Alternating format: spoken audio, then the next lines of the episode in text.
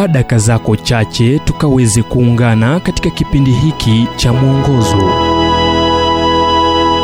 Nam kwa leo tukaweze kuangazia ujumbe mpango wa kiasili wa ndoa.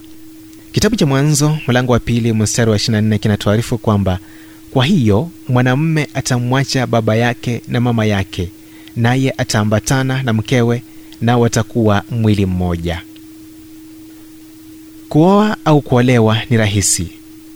Kuishi kwenye ndoa ni vigumu zaidi. Kwa nini? Kuna sababu nyingi. Matarajio yasiyo halisi ubinafsi kukataa kwetu kuwasiliana na kusamehe. Mungu hakuweka ndani ya moyo mwako hamu ya kushiriki maisha yako na mtu ambaye atakufanya uonekane duni ila kutimiza kusudi lake kukuumba wewe. Wache nieleze hili.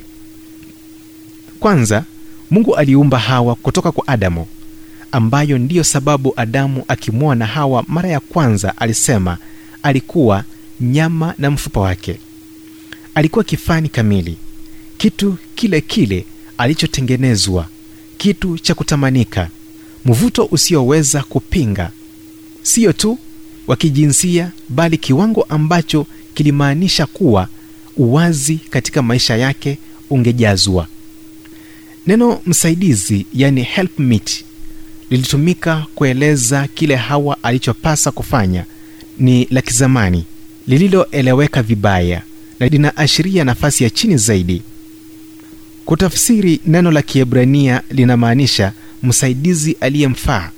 Kulingana na jinsi neno hili limetumika katika miktadha mingine linamaanisha anayemfanana kando yake kinyume chake andiko lilieleza unganiko hili kiukamilifu kuwa mwili mmoja.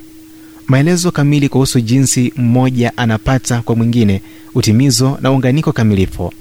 Ukisoma gano la kale utapata kuwa neno hili mfupa wa mifupa yangu na nyama ya nyama yangu lilitumika kudhihirisha ujamaa katika uhusiano.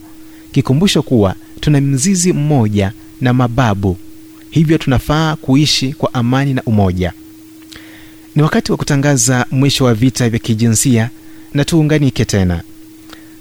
Yesu alitazama wanandoa kama kitu kimoja.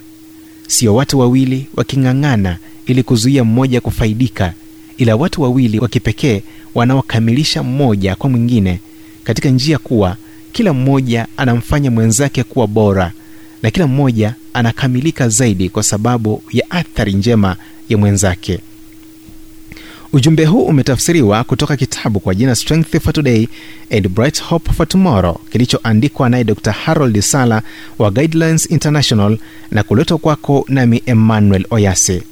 Na iwapo ujumbe huu umekuwa baraka kwako tafadhali tujulishe kupitia nambari 722 331 412 kumbuka ni 722 331 412